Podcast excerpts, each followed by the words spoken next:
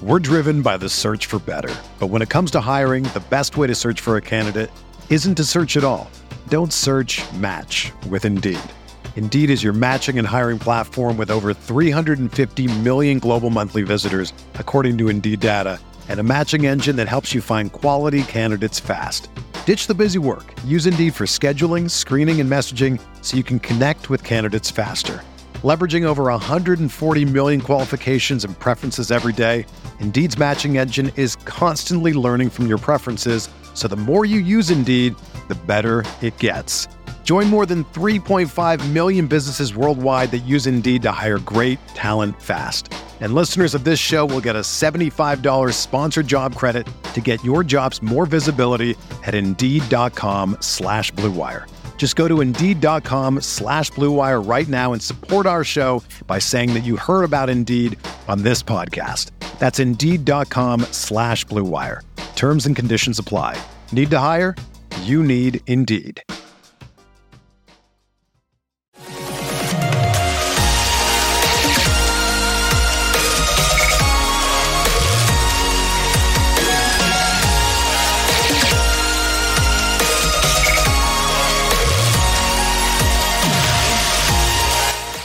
Away we go, episode 79 of the Al Galdi podcast. It is Tuesday, June 8th, 2021, part of a very significant two day stretch in DC sports history. It was three years ago today that we were celebrating the Capitals winning the Stanley Cup, the 4 3 win at the Vegas Golden Knights to win the Stanley Cup final, four games to one, took place on June 7th, 2018.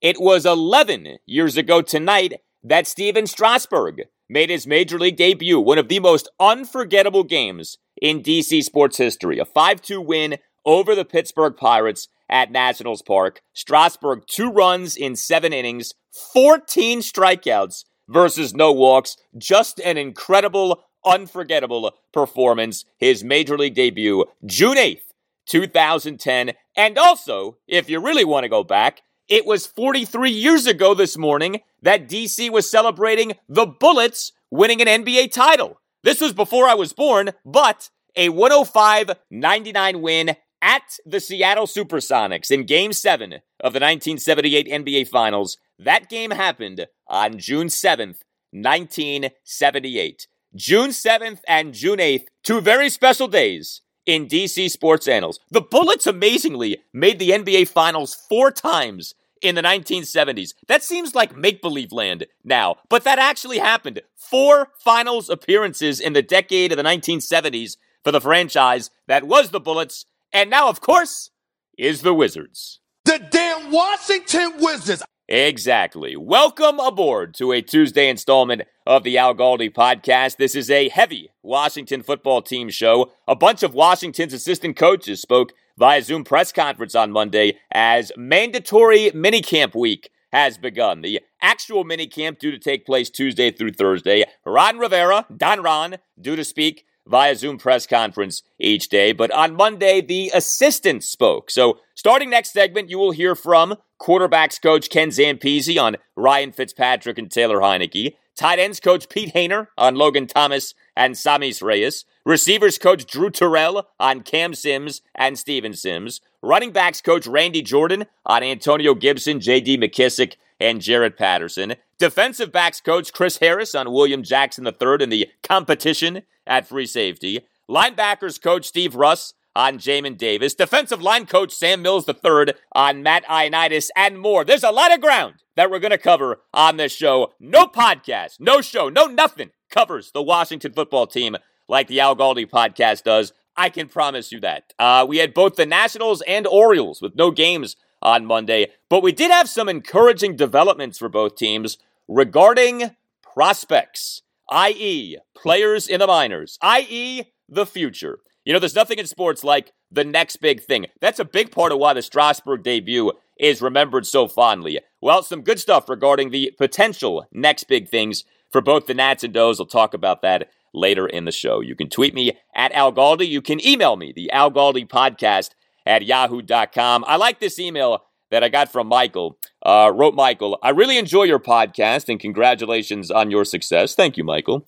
I just wanted to let you know that there is a waitress at this restaurant we frequent that laughs exactly like Coach Joe. It makes me think of you and your favorite soundbite. I am wondering if she will be dialing up a sprint bomb pass play anytime soon. Uh, for those of you unfamiliar, Joe Gibbs's laugh is an all-time laugh. And yes, that is one of my favorite sound bites the Joe Gibbs laugh bite. there it is right there. Nobody has ever had a more infectious laugh than Coach Joe Gibbs. yeah, I mean, come on. How do you hear that and not at least crack a smile, if not laugh outright yourself? And, you know, I've thought about this. Like, why is that laugh so endearing? Yeah, I mean, there it is again. You can't hear it enough. Why is that laugh so warm and welcoming? Why does that laugh put a smile on our faces? And of course, a lot of it has to do with who's doing the laugh, right? Joe Gibbs, maybe the single most popular person in the history of Washington, D.C. sports. But I think there's another reason too. So, Joe Gibbs, of course, came to prominence in the 1980s. Those of you who were around in the 1980s may remember the movie franchise Revenge of the nerds. Okay? And there was a nerd laugh that kind of became a thing back then. I was a kid when Revenge of the Nerds was out. I did end up seeing one or two of the movies, even though I probably wasn't supposed to. Uh, but Revenge of the Nerds and the laughter from the nerds themselves, that became kind of a thing back in the 80s. And let's be honest, Joe Gibbs's laugh is a Revenge of the Nerds like laugh. Yeah, I mean, there it is right there. You know, that's not the laugh of some, you know, 240 pound college linebacker, okay? That's the laugh of, you know, kind of a geeky guy who's almost ashamed that he's laughing, but he can't keep himself from laughing. That's what it sounds like when Joe Gibbs laughs. So that, I think, is a big part of why that laugh resonates with us all these years later. It's such a non threatening, innocent, benign laugh from Coach Joe. You gotta love it. Well, I'm not sure how much laughter will be taking place this week as the Washington football team conducts its mandatory minicamp. I do know, though, that there will be plenty of football conducted and discussed, and we get into that right now. All right, so the Washington football team's 2021 mandatory minicamp begins on Tuesday, is set to last Tuesday through Thursday. Now, Jay Gruden used to cancel the Thursday practice of the mandatory minicamp like every year. We'll see if Ron Rivera does that. I tend to think that he won't. A, because Ron isn't Jay, and and B, because Ron already canceled the third week of OTA practices. This week, understand, wasn't supposed to be mandatory minicamp week. This was supposed to be week three of OTA practices, but Ron canceled the third batch of OTA practices and moved up the mandatory minicamp, which marks the end of the offseason program, so that everyone could begin their breaks before training camp a week earlier. And Ron did this because of the great attendance by Washington players at week one of OTA practices, which are, of course, technically voluntary. So you have under the umbrella of off-season practices in the NFL three things: rookie minicamp, OTA practices, and the mandatory minicamp. OTA practices are voluntary. The mandatory minicamp is, wait for it, mandatory. No showing the mandatory minicamp is a big no no. That can cost a player a lot of money. The two most famous instances of a Washington player no showing a mandatory minicamp Albert Haynesworth in 2010 and Trent Williams in 2019. I was at Skins Park in 2010 on the day on which Haynesworth no showed the mandatory minicamp. That was someday. I'll never forget that. Mike Shanahan was furious. London Fletcher ripped Haynesworth, said he made a selfish decision. It was quite the scene, man. Anyway, we expect no such controversy this year. Chase Young, in case you're curious, was at Washington football team headquarters on Monday. This off skipping the two weeks of OTA practices. We know that Chase was at team headquarters on Monday because the team clearly strategically tweeted out a video of Chase inside the indoor practice facility, the bubble, saying that he was suited and booted. Here you go. Chase Young checking in. Got the jersey on, suited and booted. Y'all know what time it is. Yes, sir. We do know what time it is. It's time for you to show up because otherwise you're going to get fined. Uh, so Ron Rivera is set to speak via Zoom press conference on each day of the mandatory minicamp. Presumably, a bunch of players will be speaking too. I would think that Chase Young will be one of those players, and if he is, it's going to be interesting to hear his justification for no showing the OTA practices. And I know they are voluntary, but as I have said, while I'm not angry that Chase no showed the OTA practices, and I don't think that Chase no showing the OTA practices will in any way impact his play in the 2021 season, I am disappointed that Chase no showed the OTA practices, especially given that the guy became a captain last December. Remember, it was Chase who was given the captaincy that was stripped from Dwayne Haskins for Strippergate. Isn't that appropriate, by the way? Strippergate led to Dwayne being, yes, stripped of his captaincy. Oh, the poetry of it all. Anyway, on Monday, we had a bunch of Washington's assistant coaches speaking via Zoom press conference, and there's a lot I want to get into here with you. So we'll begin with Washington's quarterbacks coach, Ken Zampese. Ken Zampese is the son of Ernie Zampese, a longtime NFL offensive assistant who actually served as an offensive consultant for Washington in 2004, that first season of Joe Gibbs' second go round as Washington head coach. Ernie Zampese coached in the NFL for 36 years, beginning with the San Diego Chargers in 1967. Ernie was the Chargers receivers coach from 1979 through 1982. Why is that relevant? Because he worked with then Chargers offensive coordinator Joe Gibbs under then head coach Don Coryell in 1979 and 1980. Ernie succeeded Norv Turner as Dallas's offensive coordinator from 1994 through 1997, off Norv leaving the Cowboys to become Washington's head coach. So there are a lot of connections when it comes to the Zampeses and Washington, and Ken Zampese is now Washington's quarterbacks coach. He is a very respected quarterbacks coach. This to me was one of the better additions to Washington's coaching staff upon Ron Rivera becoming head coach in January 2020. Ken Zampese was the Cincinnati Bengals quarterbacks coach from 2003 through 2015. It was under his watch that Carson Palmer and Andy Dalton thrived. It was under Ken Zampese's watch that Jon Kitna won 2003 Comeback Player of the Year awards from both the Associated Press and the Pro Football Writers Association of America. Also, Ken Zampese was the Cleveland Browns quarterbacks coach in 2018, during which Baker Mayfield had an NFL rookie record 27 touchdown passes. But it was during Ken's tenure as Bengals quarterbacks coach that he worked with Ryan Fitzpatrick, who played for Cincinnati in the 2007 and 2008 seasons. Zampese on Monday on how Fitzpatrick has changed since the two worked together while on the Bengals. Oh, it's like a new guy. It's been so long since we've been together. Uh, had a great time the first time. Second time around is going to be good too. You could see the experience, the different uh, teams he's been with, concepts he's had, coaches that he's had, and just his own perseverance through banging around and bouncing around and, and really playing his best football in his uh, last couple years. And that is the thing, right? Fitzpatrick has played his best football over the last few seasons. Fitzpatrick finished the 2018 regular season number one in the NFL in yards per pass attempt at 9.6. Fitzpatrick finished each of the last two regular seasons top 10 in the NFL in ESPN's total QBR. Zampese on Fitzpatrick peaking in recent seasons as he's entering his age 39 season. I know. I'm glad you brought that up. That's what's so exciting about Ryan Fitzpatrick. That's that's why I was so happy to get him here. Like you said, most guys go the other way. There's a certain level of comfort that they get and they go the other way. I think he has such a an extreme desire to excel and and to be in the in the top group of quarterbacks and compete at that level. I think he's ultra competitive, and I think that's what we're seeing when we watch his career get better as it goes on. Uh, from banging and bouncing around and making the most of his opportunities and always learning.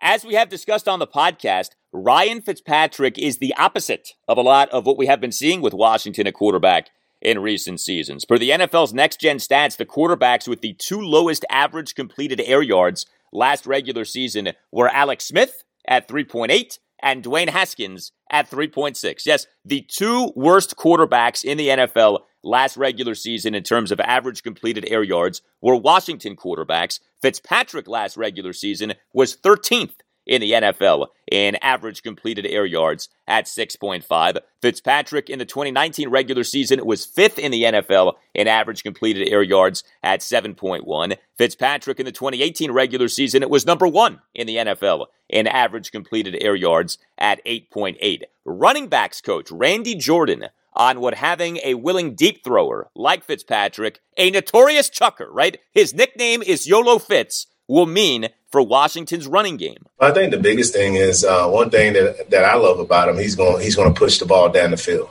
He's going to make you guard every blade of grass. And for, uh, for the running game, uh, I think that's going to allow possibility of having you know split safety looks where you get light boxes. Um, and what I've seen so far from him, he's been a really, really good leader uh, to these guys, especially, you know, with my position, being a young group, understanding protections. I'll go back to that again and uh, making sure that everybody's on the same page. Um, so he's going to bring a wealth of experience uh, to our offensive uh, group and we're looking forward to working with him. Yeah, I don't know about you, but listening to Randy Jordan there, he sure sounds happy that the Washington passing game in 2021 might actually have a pulse when it comes to throwing the ball down the field. Washington has been so lacking in the explosive passing play for years now. Hopefully, that finally is about to change if, in fact, Ryan Fitzpatrick is the QB1 in 2021. If nothing else, that should change with Fitzpatrick as Washington's starting quarterback. Now, what about Taylor Heinicke? He has barely been talked about this offseason. He, to me, deserves to be a factor in Washington's quarterback situation. I want the open, honest, good faith competition between Fitzpatrick, Heinicke, and Kyle Allen. May the best man win. But off Heinicke's incredible performance in the loss to the Tampa Bay Buccaneers at FedEx Field in the wild card round this past January, we just haven't heard much about Heinicke this offseason. He has largely been dismissed by people as a factor and Washington's quarterback situation. I do not see things that way. Fitzpatrick certainly is the favorite to be Washington's QB1 in 2021, but Heinicke should not just be ignored. And the dude now is jacked. He's put on 15 pounds of mass this offseason, according to him, in an attempt to stop being injury prone. Zampese on Monday on Heinicke. I'm really excited about uh, his potential. I got a chance to see it in person, like you guys did as well, and then just the behind the scenes and watching his process through the week and how tough he is, how he studies, how important it is to him gives me a great deal of confidence that we can we can keep making strides uh, here with him in our program. That's the thing about Heinicke. He works hard. He prepares. You don't do what he did. Get signed to the practice squad last December 8th and then go toe to toe with Tom Brady in a playoff game on January 9th by not working your tail off. That stuff about Dwayne Haskins showing up late to meetings while he was Washington starting quarterback last season, that wasn't a problem with Taylor Heinicke. The problem for Heinicke has been injury. He seemingly gets hurt whenever he plays. 2017, he made his NFL debut in a Week 16 relief outing for the Houston Texans, suffered a concussion. 2018, he made his first NFL regular season start in week 16, suffered a season ending left elbow injury. 2020 season, he started, right, played great in the Washington 31 23 loss to the Bucs at FedEx Field on Super Wild Card weekend, but he suffered that AC joint separation in the left shoulder on the spectacular third quarter, third and five, eight yard shotgun scramble touchdown run. And so, with that as a backdrop, take a listen to this. Zampese on Monday on the keys for Heinicke to prove that he's more than just a flash in the pan. Stay on the field. The rest of it is, is spoke for itself here this past year. Five quarters. Yeah, okay, five quarters, but damn, those a pretty good five quarters right there. We could have that five quarters. Let's extrapolate that out into the whole season. Wow, that'd be pretty good. So we're going to try to keep him healthy, get him further along in his understanding of the offense, and and being comfortable with us and what we're doing and the players around him. And good things will happen because he wants to. He's got a lot of grit and toughness. And shoot, he fought back off the couch, like you said. He wasn't on a roster. There's there's there's a guy that's kicked around. That's my kind of guy. He got kicked around a little bit. He's hungry, and and I'm really excited he's here. Listen to Zampese talk up Heinicke. If Heinicke can stay healthy, what could he be?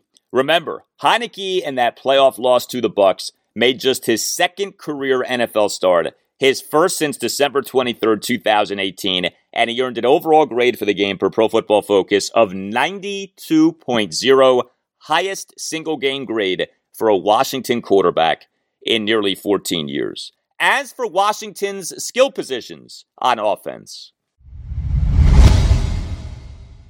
One of the Washington football team assistant coaches who I enjoyed hearing the most from on Monday was the tight ends coach, Pete Hoener. Pete Hoener is one of the most respected tight ends coaches in the NFL. He spent nine seasons as Carolina Panthers tight ends coach, 2011 through 2019, worked with Ron Rivera for the entirety of his tenure as Panthers head coach. It was under Hoener's watch that Greg Olsen became one of the NFL's best tight ends. Prior to serving as Panthers tight ends coach, Hoener was a San Francisco 49ers tight ends coach from 2005 through 2010, was instrumental in the development of Vernon Davis. Of course, last season was a breakout season for Logan Thomas. Washington signed him in March 2020. Thomas, a converted quarterback, came to Washington having in his career as a tight end total just 35 receptions on 54 targets, and yet Thomas finished the 2020 regular season with 72 receptions for 670 yards and six touchdowns on 110 targets over 16 games. He became just the third tight end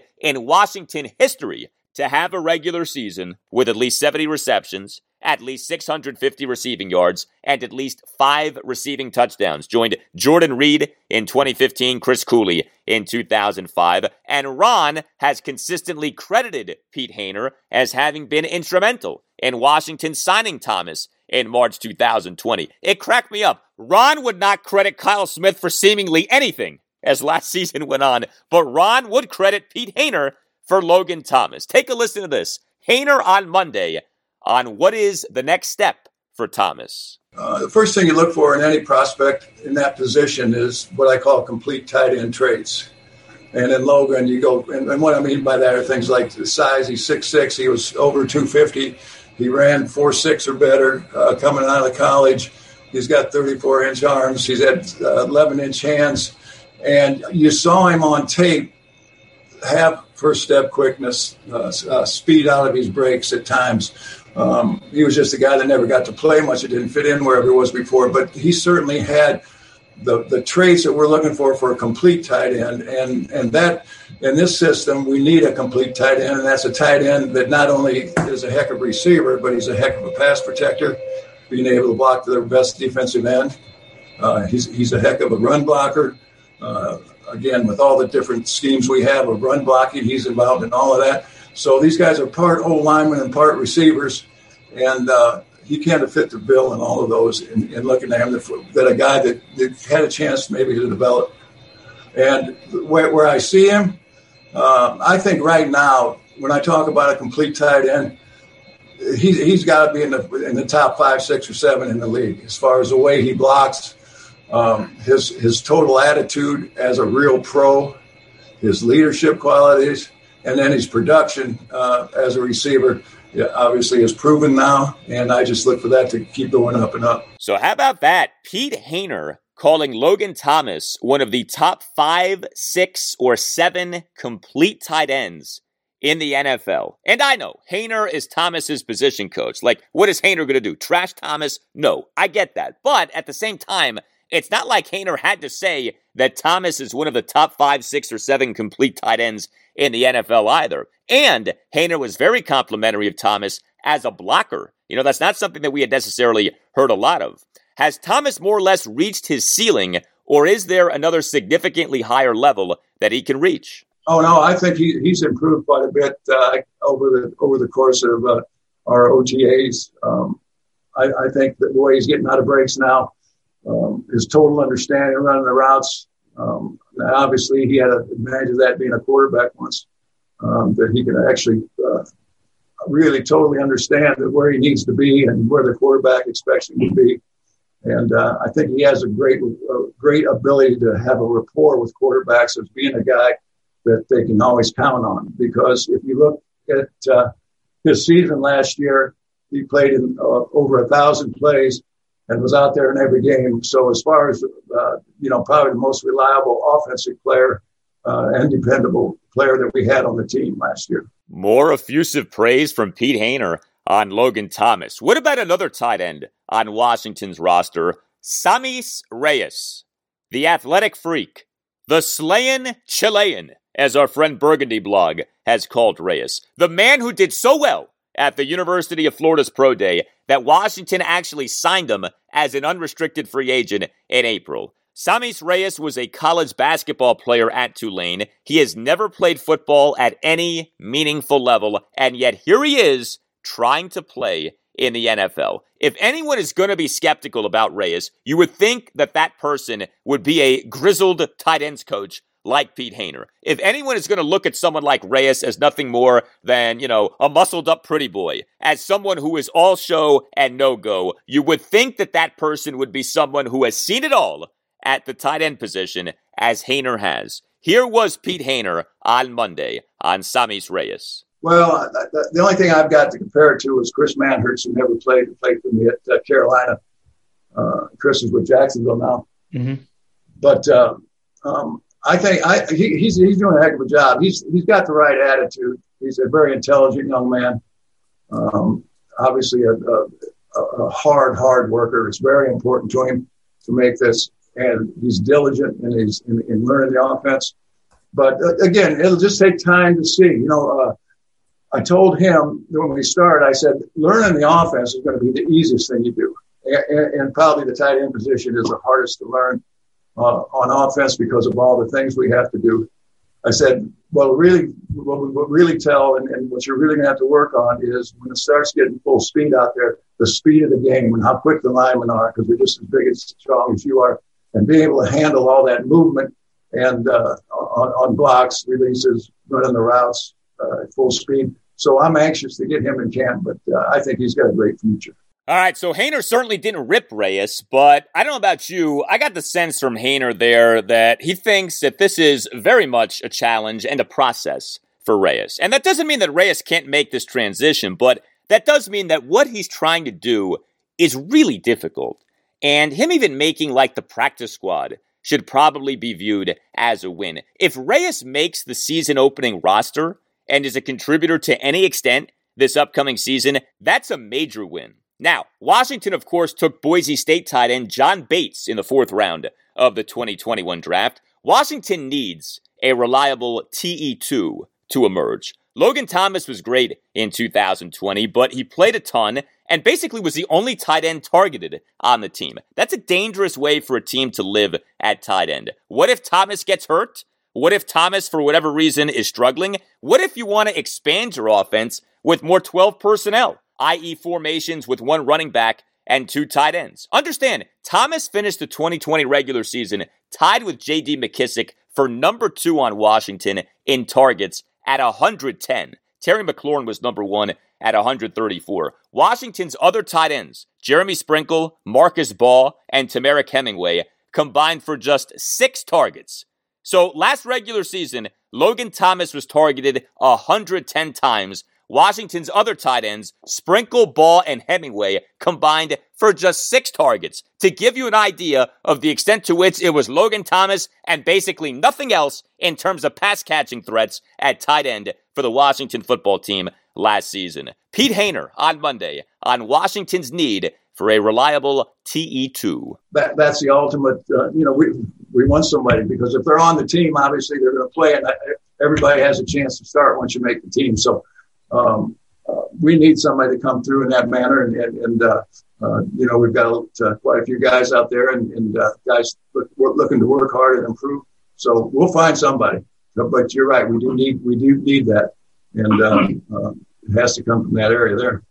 Washington has a new receivers coach in 2021, Drew Terrell. The Washington football team on February 5th announced the promotion of receivers coach Jim Hostler to senior offensive assistant and the promotion of assistant receivers coach Drew Terrell to receivers coach. And Terrell spoke via Zoom press conference on Monday. The most interesting things that Terrell said had to do with the Simses, Cam Sims and Steven Sims. No relation. Uh, we'll start with Cam Sims. Washington in March re signed Cam to a one year, $2.133 million restricted free agent tender. He's going into his age 25 season. He is, of course, big. Washington lists Cam as being 6'5 and 220 pounds. Cam in the 2020 regular season over 16 games, 32 receptions, for 477 yards and a touchdown on 48 targets. There were two performances in particular that stood out. The 23 20 loss to the New York Giants at FedEx Field in week nine. Cam in that game, three receptions for 110 yards on four targets. The 23 17 win at the Pittsburgh Steelers in that Monday evening game in week 13. Cam in that game, five receptions for 92 yards on nine targets. Cam also had a big game in the playoff loss to the Bucs at FedEx Field on Super Wildcard Weekend. Seven receptions for 104 yards on 13 targets. Cam in that game played on every Washington offensive snap, had a really good thing going with Taylor Heinicke. But also for Cam in the 2020 season were too many drops. And in fact, speaking of Cam and Heinicke, Cam did Heinicke dirty on multiple occasions. If you remember Heinicke's relief appearance in that 2013 loss to the Carolina Panthers at FedEx Field in Week 16, uh, also known as Dwayne Haskins' last stand, uh, Heinicke comes into the game. First drive of the game for him, you have in the fourth quarter a turnover on downs and a key play on that drive. Cam Sims with a brutal drop of a beautifully thrown deep ball by Heinicke on a first and 10 shotgun incompletion. And then in the playoff loss to the Bucs, Washington's first offensive drive resulted in a first quarter three and out. Second snap of that drive, a diving Cam Sims, who probably should have just kept running, had a drop while wide open on a Heinicke second and 14 deep shotgun incompletion. So Cam Sims is far from a finished product, but Cam Sims has size. Cam Sims has playmaking ability, and Cam Sims produced as last season went on. Drew Terrell on Monday with some very strong praise for Cam Sims. Yeah, we we relied on Cam heavily last year. Uh, he was he was kind of the glue of our group. Um, he, uh, you know, from training camp to the end of the season, you really saw his his mindset and the way he attacked it change. He became a true pro last year, I thought, um, and, and we relied on him a ton. Um, and it, it's all a credit to him and his mindset and the way he works. He's done a fantastic job. He's only a guy that's that's getting better and better, and you can see that every day. He practices butt off. Um, he's, you know, one of the one of the smartest guys in the room in terms of being able to move him around and being able to adjust.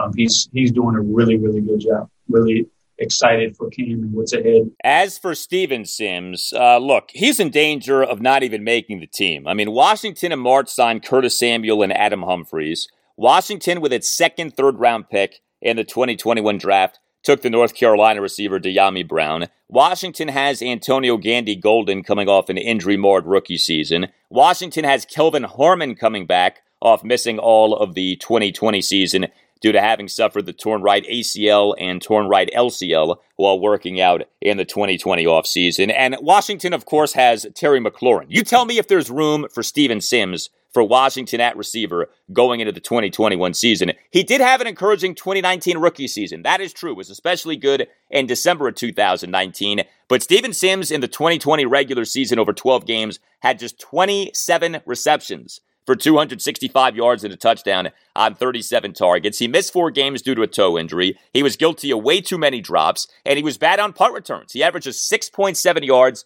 over 24 punt returns and had way too many fumbles. Now, Steven Sims in the playoff loss to the Bucs did have a big touchdown catch, and this should not be forgotten. Touchdown catch was actually a thing of beauty. It came on the drive that followed Taylor Heinicke having just gotten his left shoulder taped up. 11 plays, 75 yards. Heinicke, a fourth quarter, third and 10, 11 yard shotgun touchdown pass to Steven Sims, who did a great job of dragging his left cleat to stay in bounds in the end zone. The ensuing Dustin Hopkins extra point cut Washington's deficit to 28 23. But that was one play and one game. 2020 overall, not a good season for Steven Sims. Drew Terrell on Monday on whether Steven Sims can be productive for Washington in 2021. Yeah, absolutely he can. I mean, competition is going to be good for everybody. Competition is the name of the NFL. Um, you know, the fact that we uh, created more competition in the room doesn't affect Steven's race. It, it's funny. I put up earlier in um, in OTAs. I put up the. I'm sure you guys have all seen that picture of Michael Phelps in the Olympics when there's that guy next to him that's like staring at him as he's about to finish and win his however 21st gold medal or whatever it was. I tell those guys to run their own race um, because it, it, it doesn't matter what the next man does. It's all it's all about your personal development and your your process. Everybody's process is different. Um, and Steven is is a guy that's mature and, and attacks that the right way. He's one of the hardest practice players um, that I've that I've been around. He works his butt off in practice. He asks the right questions. he's going to go about it the right way. Um, and I think, you know, he knows that, like I said, the competition is always going to be there. It's not something you can shy away from. Um, whether it's, you know, this year, next year, the year after that, as long as you're in the NFL, it's going to be competitive. So, and that's, that's a good thing for all of us because it elevates all of us. Um, and so he's, he's going about it the right way. He's just got to stay focused on his process. Also speaking via Zoom press conference on Monday was Washington running backs coach Randy Jordan, one of just two coaching staff holdovers from Jay Gruden's staff. Ron Rivera kept two guys from Jay's staff, running backs coach Randy Jordan and special teams coordinator Nate Kaczor. That's a credit to those guys because as we have seen this offseason with Don Ron's godfather like baptism of fire, the Don is not shy about whacking those who have been here but who he no longer wants here. Among those who Randy talked about was Antonio Gibson. Now, Gibson, in a Zoom press conference of his own after Washington's OTA practice last Wednesday, said that he was still working through that turf toe injury that plagued him late last season and wasn't 100% yet. That's at least somewhat concerning, right? I mean, we're talking, you know, many months removed from when the injury was suffered, and Gibson still wasn't 100%. Gibson last December missed two consecutive games due to the turf toe injury, which was suffered in the 23 17 win at the Pittsburgh Steelers in week 13. But Gibson still ended up having a very good 2020 rookie season. Washington took Gibson in the third round of the 2020 NFL draft out of Memphis. Gibson finished the 2020 regular season with 1,045 scrimmage yards, became just the seventh rookie in franchise history and the first since running back Alfred Morris in 2012 to have at least a thousand scrimmage yards. How about this for Pro Football Focus? Gibson in the 2020 regular season gained positive yardage on 96.2% of his rushes, the highest such rate among qualified running backs in a season since 2012. I couldn't get over that stat when I saw that. That really is something else, especially when you consider that Gibson in 2020, right, was making the transition to being a full time running back off having been a combo running back receiver at Memphis. And when you consider that Washington's passing game in 2020 was, statistically speaking, the worst in the NFL. Now, there is another level that Gibson can get to, especially when you consider him as a pass catcher. The truth is that Gibson in the 2020 regular season wasn't utilized as much as he can be. Gibson at Memphis, as mentioned, was a combo running back receiver. He, in his final season at Memphis, 2019, averaged 19.3 yards per reception. But Gibson last regular season had just 36 receptions for 247 yards on 44 targets. For comparison's sake, J.D. McKissic last regular season had 80 receptions for 589 yards and two touchdowns on 110 targets. Randy Jordan on Monday on what Gibson needs to get used to to become more of a factor in Washington's passing game. Well, I think the biggest thing is uh, Coach Turner does a great job in terms of moving moving our guys around, and I think uh, for him is it's just little things like you know what his splits are when he goes out to the receiver position, which is a good thing because you know one thing jokingly he he uh, said uh, in a meeting one time was that you know he looked himself looked at himself at the receiver position and he was like, "Dag, I almost forgot how to play the receiver position." So that's that's a good thing from a running st- running back standpoint. Um, you know that he's he's really taken that first year to to really learn the running back position.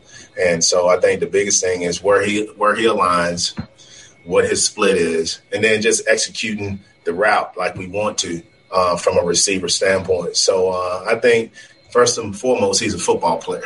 So uh, the more he does it, the more opportunities has has to do it. He'll get better at it.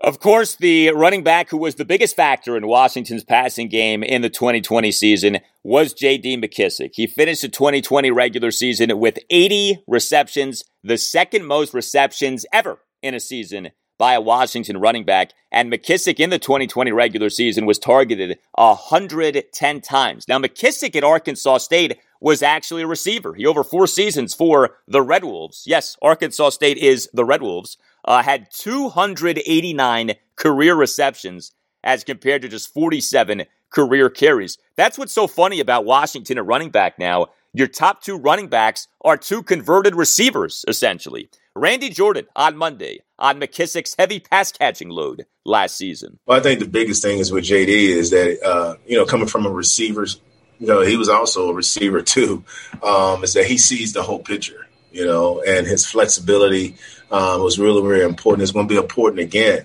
But I think that the thing that he he has to continue to do is master all the things that it takes for him to be successful this past year and continue it this year. And the thing that I've talked to him about is um, turning those little screen passes, those little uh, five yard, six yard routes, turn those into instead of 10, let's turn those into 50 and 60 yard splash plays. You know, challenge them in, in that area. And one thing that he can do, he can run routes out of the backfield, and you have to account for that. And so it's just another way of being able to get the football to a talented guy like JD. And uh, I think that he continues to progress as a player. Uh, he's going to do some good things for us. And McKissic, of course, did some very good things for Washington last season. Someone who came up a good amount during Randy Jordan's Zoom press conference on Monday was the undrafted running back, Jaret Patterson, the lone undrafted rookie signed by Washington in the immediate aftermath of the 2021 NFL draft. So Patterson is a local. He went to St. Vincent Pallotti High School in Laurel, Maryland.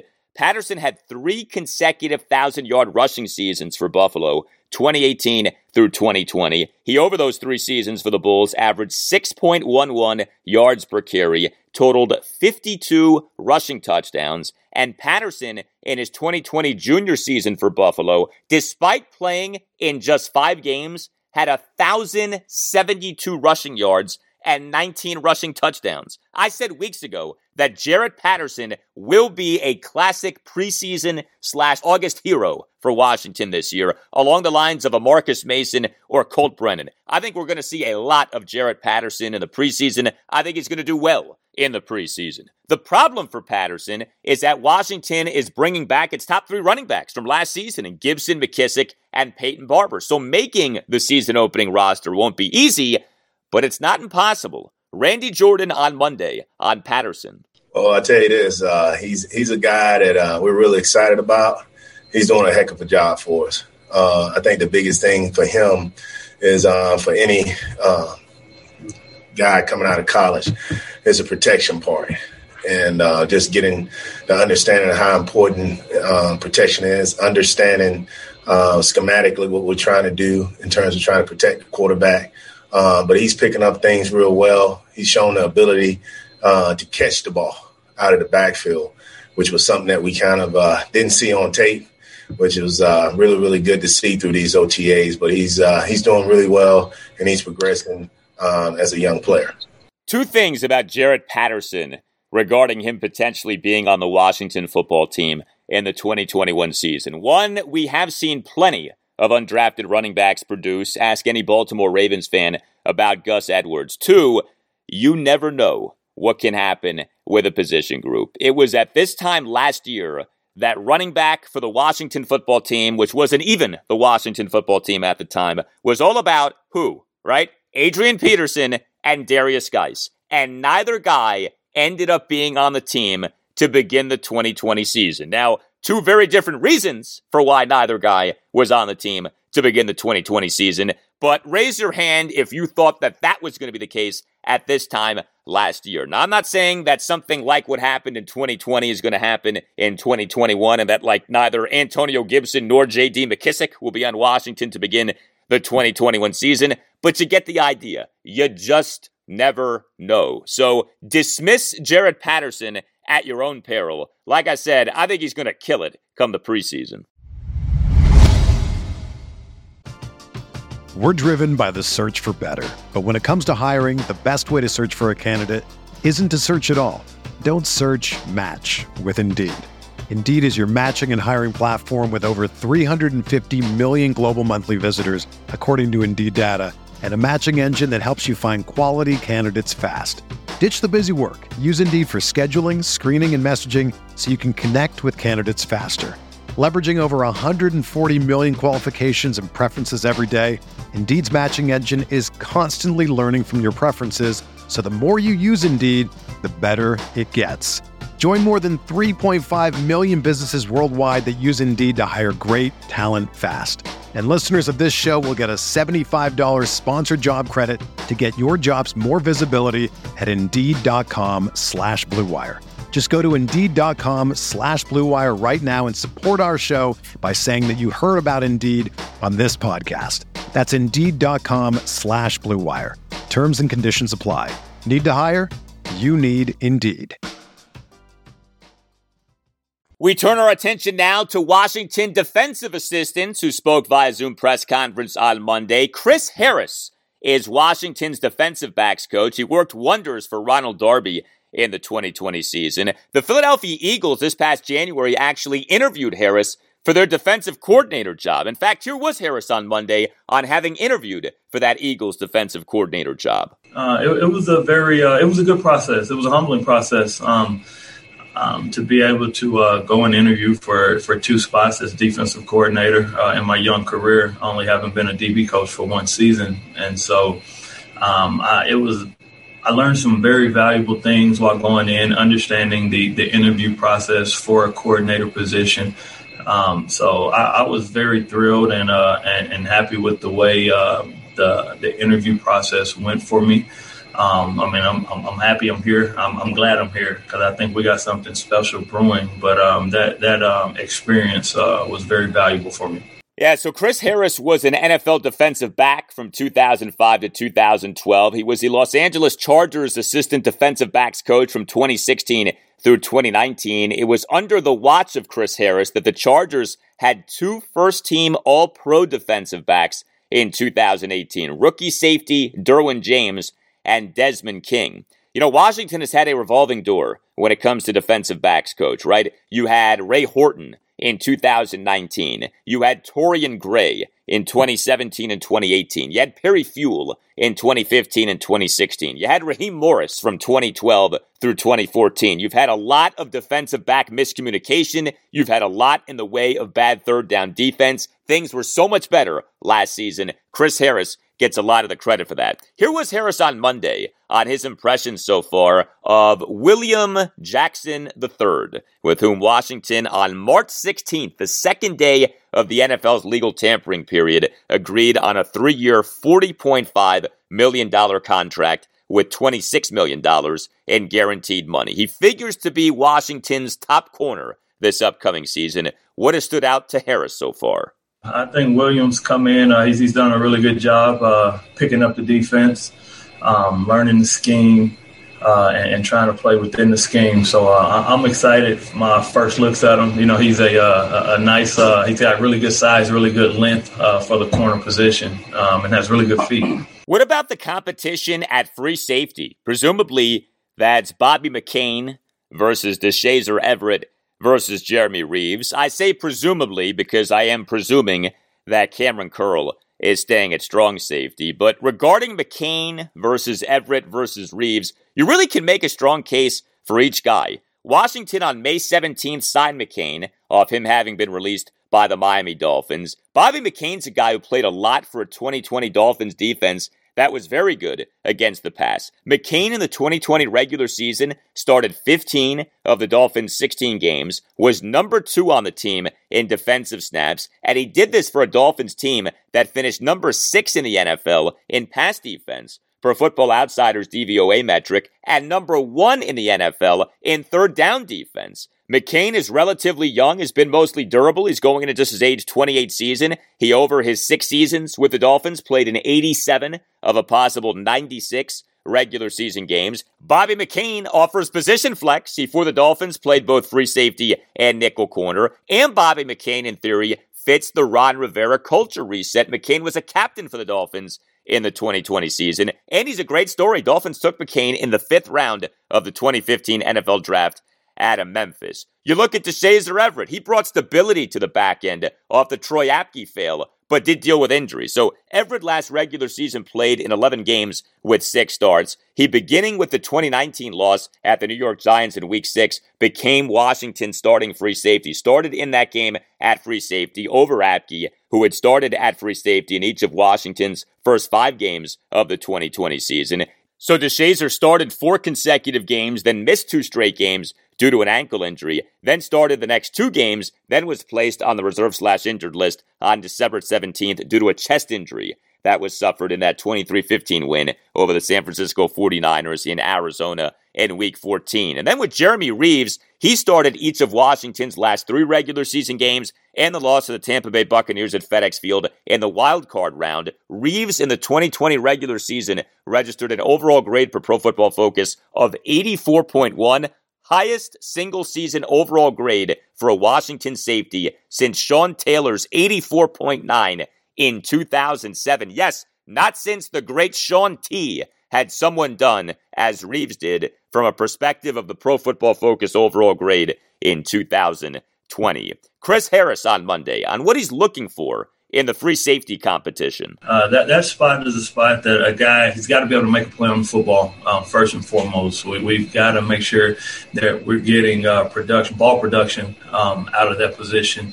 Uh, we got to make sure that uh, guys are pretty solid open field tacklers because they are the last line of a defense at the free safety spot. So that'll be one thing that we'll definitely be looking at. And we want a, a field general, a guy that um, can take command of the secondary, make checks in the back end, get guys lined up in the uh, right spots that they need to be. And so that's kind of all those things that we're looking for at that spot. And I think we have some really good candidates. Um, for that position. So I'm excited to see how the thing plays out. Uh, the guys are very competitive. The guys are competing. I mean, and they're they're helping each other out. So it's it's beautiful to watch. It's beautiful to see. I think we have a really tight knit group in the secondary and um, it kind of plays out on the field. One thing I do feel confident in saying is whoever wins the free safety competition, you're going to feel good about because there are things to like about all three guys. And Washington seemingly has a depth at free safety that the team has not had in a very long time. Washington's linebackers coach is Steve Russ. He is a Tucker.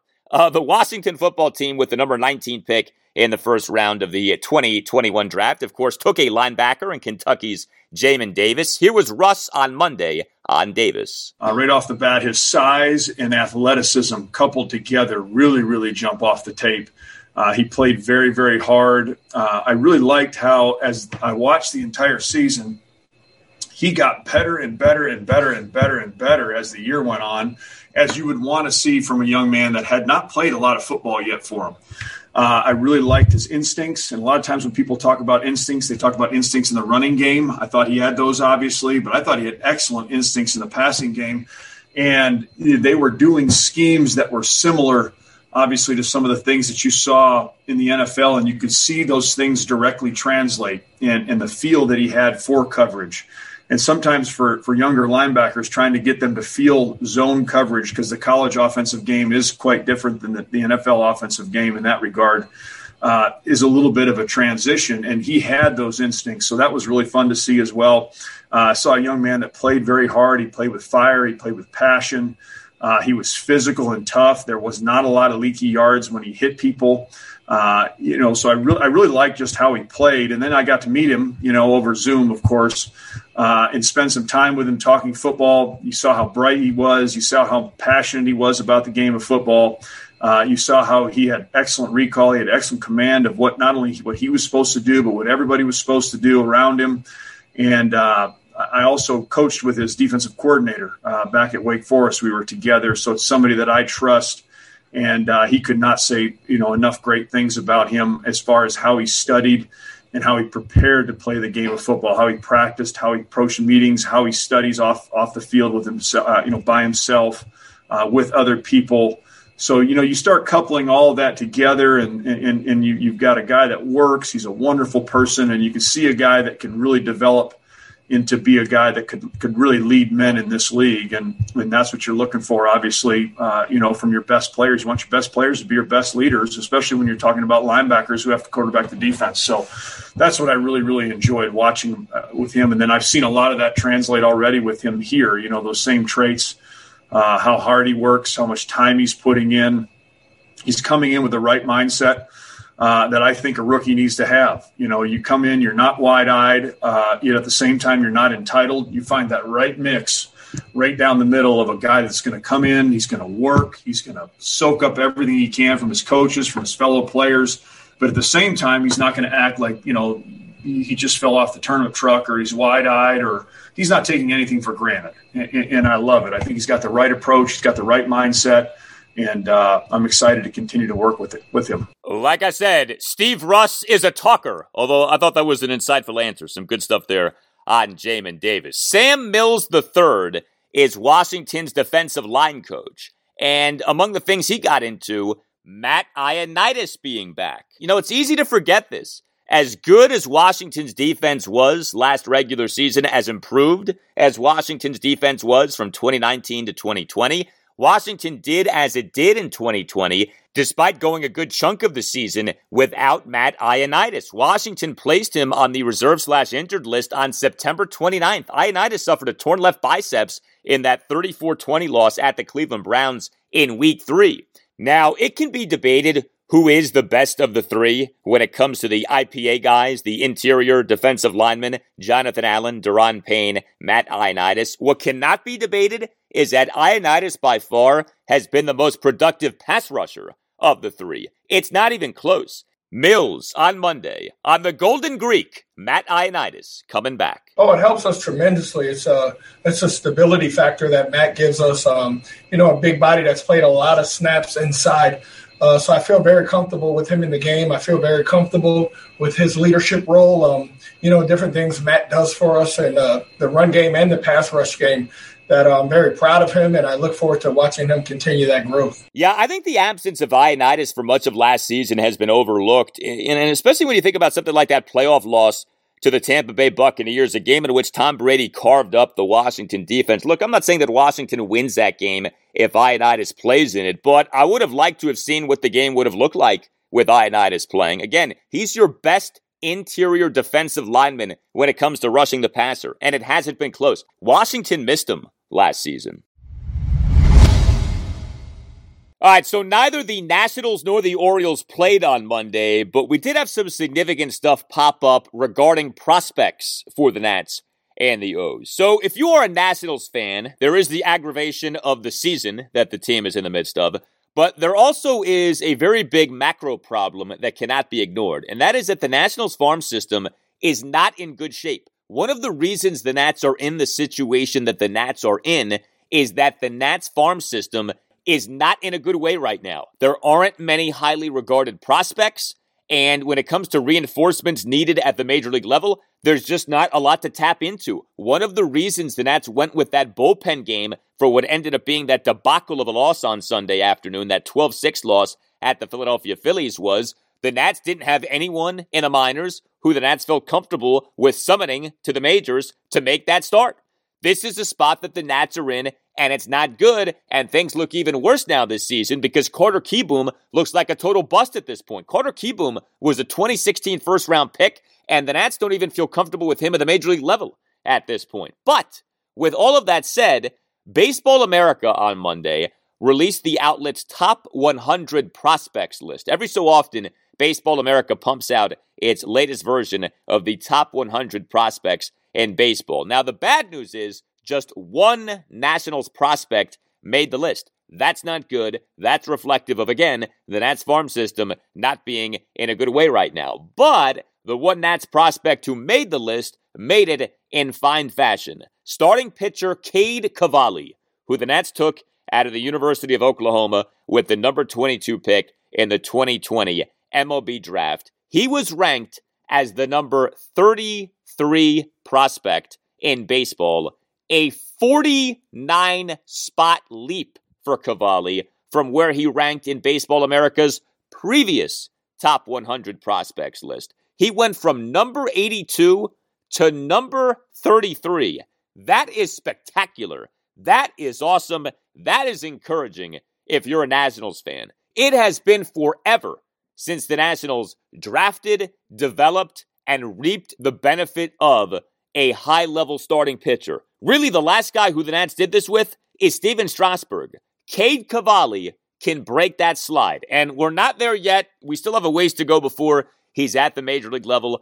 But man, is Cade Cavalli tracking well. Cavalli, over his first six starts this minor league season for the high A Wilmington Blue Rocks, has an ERA of 214 he has 56 strikeouts versus 10 walks in 33 in two thirds innings. Great news from a Nationals perspective. And there was also this on Monday infielder Luis Garcia was named the AAA East Player of the Week for the period ending June 6th. Garcia, over six games from May 31st through June 6th, had a 407 batting average with a 484 on base percentage and a 778 slugging percentage. He went 11 to 27 with three home runs, a double, nine runs batted in, and seven runs scored. Now, look, Luis Garcia is not regarded as one of the better prospects in baseball, but he is regarded certainly as one of the Nationals' better prospects.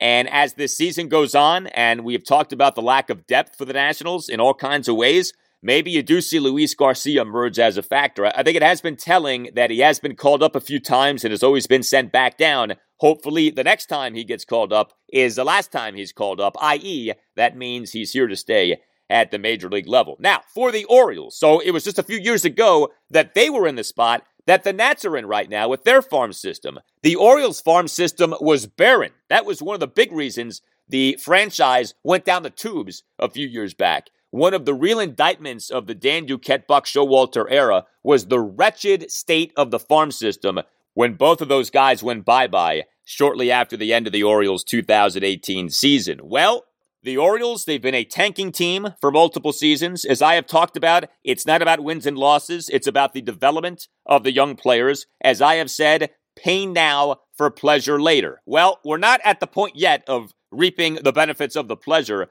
but we're maybe just maybe getting closer. First of all, Ryan Mountcastle on Monday was named American League Player of the Week. And a lot of this had to do with what he did in the Orioles winning two or three games over the Cleveland Indians at Oriole Park at Camden Yards over the weekend. I talked about this on Monday's installment of the podcast. Mountcastle in that series, six for 12 with two homers, two doubles, two singles, five RBI, and five runs. Mountcastle was struggling for a good chunk of this season, but he is surging right now. He has raised his OPS for the season by 153 points, beginning with games on May 22nd. His OPS for the season since games started on May 22nd has gone from 576 to 729.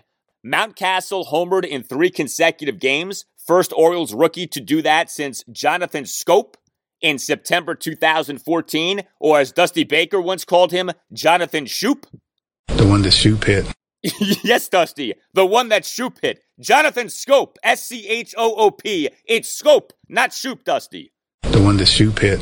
No, Dusty. It's Scope, not Shoop. Anyway, great to see Ryan Mountcastle doing as he's doing. The O's took him with the number 36 overall pick in the 2015 MLB draft. But maybe the more significant development for the O's on Monday was this in that aforementioned Baseball America ranking of the top 100 prospects in baseball. The Orioles had five of the top 90 prospects in baseball. An Orioles farm system that was once barren is barren no more you had the number two prospect in all of baseball and the phenom, the catcher, Adley Rutschman, who the O's took with the number one pick in the 2019 MLB draft out of Oregon State. You had as the number 11 prospect in baseball and the number one pitching prospect in baseball, starter Grayson Rodriguez, who the O's took with the number 11 overall pick in the 2018 MLB draft. How about that? The Orioles have the number one pitching prospect in baseball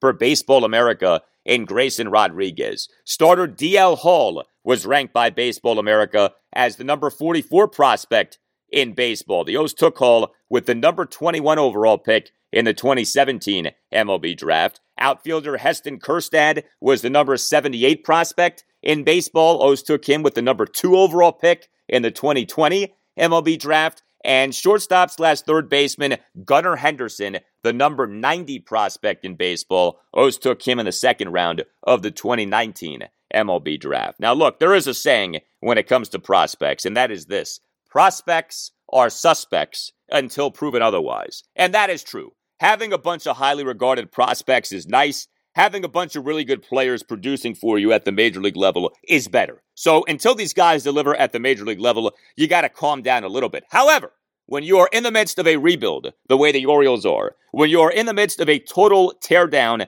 as the Orioles have been, something like this is a major sign of progress. And that's why I say to you, if you're an Orioles fan, Don't get caught up in the wins and losses. Don't get caught up in something like that recent 14 game losing streak. I know it's not fun, but divorce yourself from caring about wins and losses for now. The true wins are when young players do well. The true wins are things like what happened on Monday when a rising young player like Ryan Mountcastle wins American League Player of the Week and when five of the top 90 prospects in baseball per Baseball America are players in the Orioles farm system. Say it again pain now, pleasure later.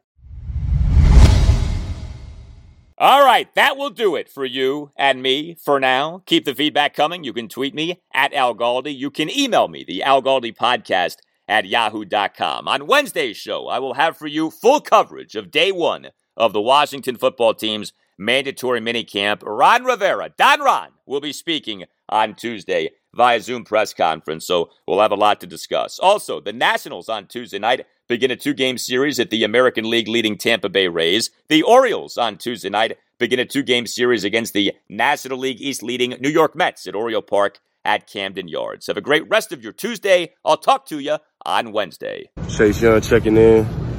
Got the jersey on, suited and booted. Y'all know what time it is.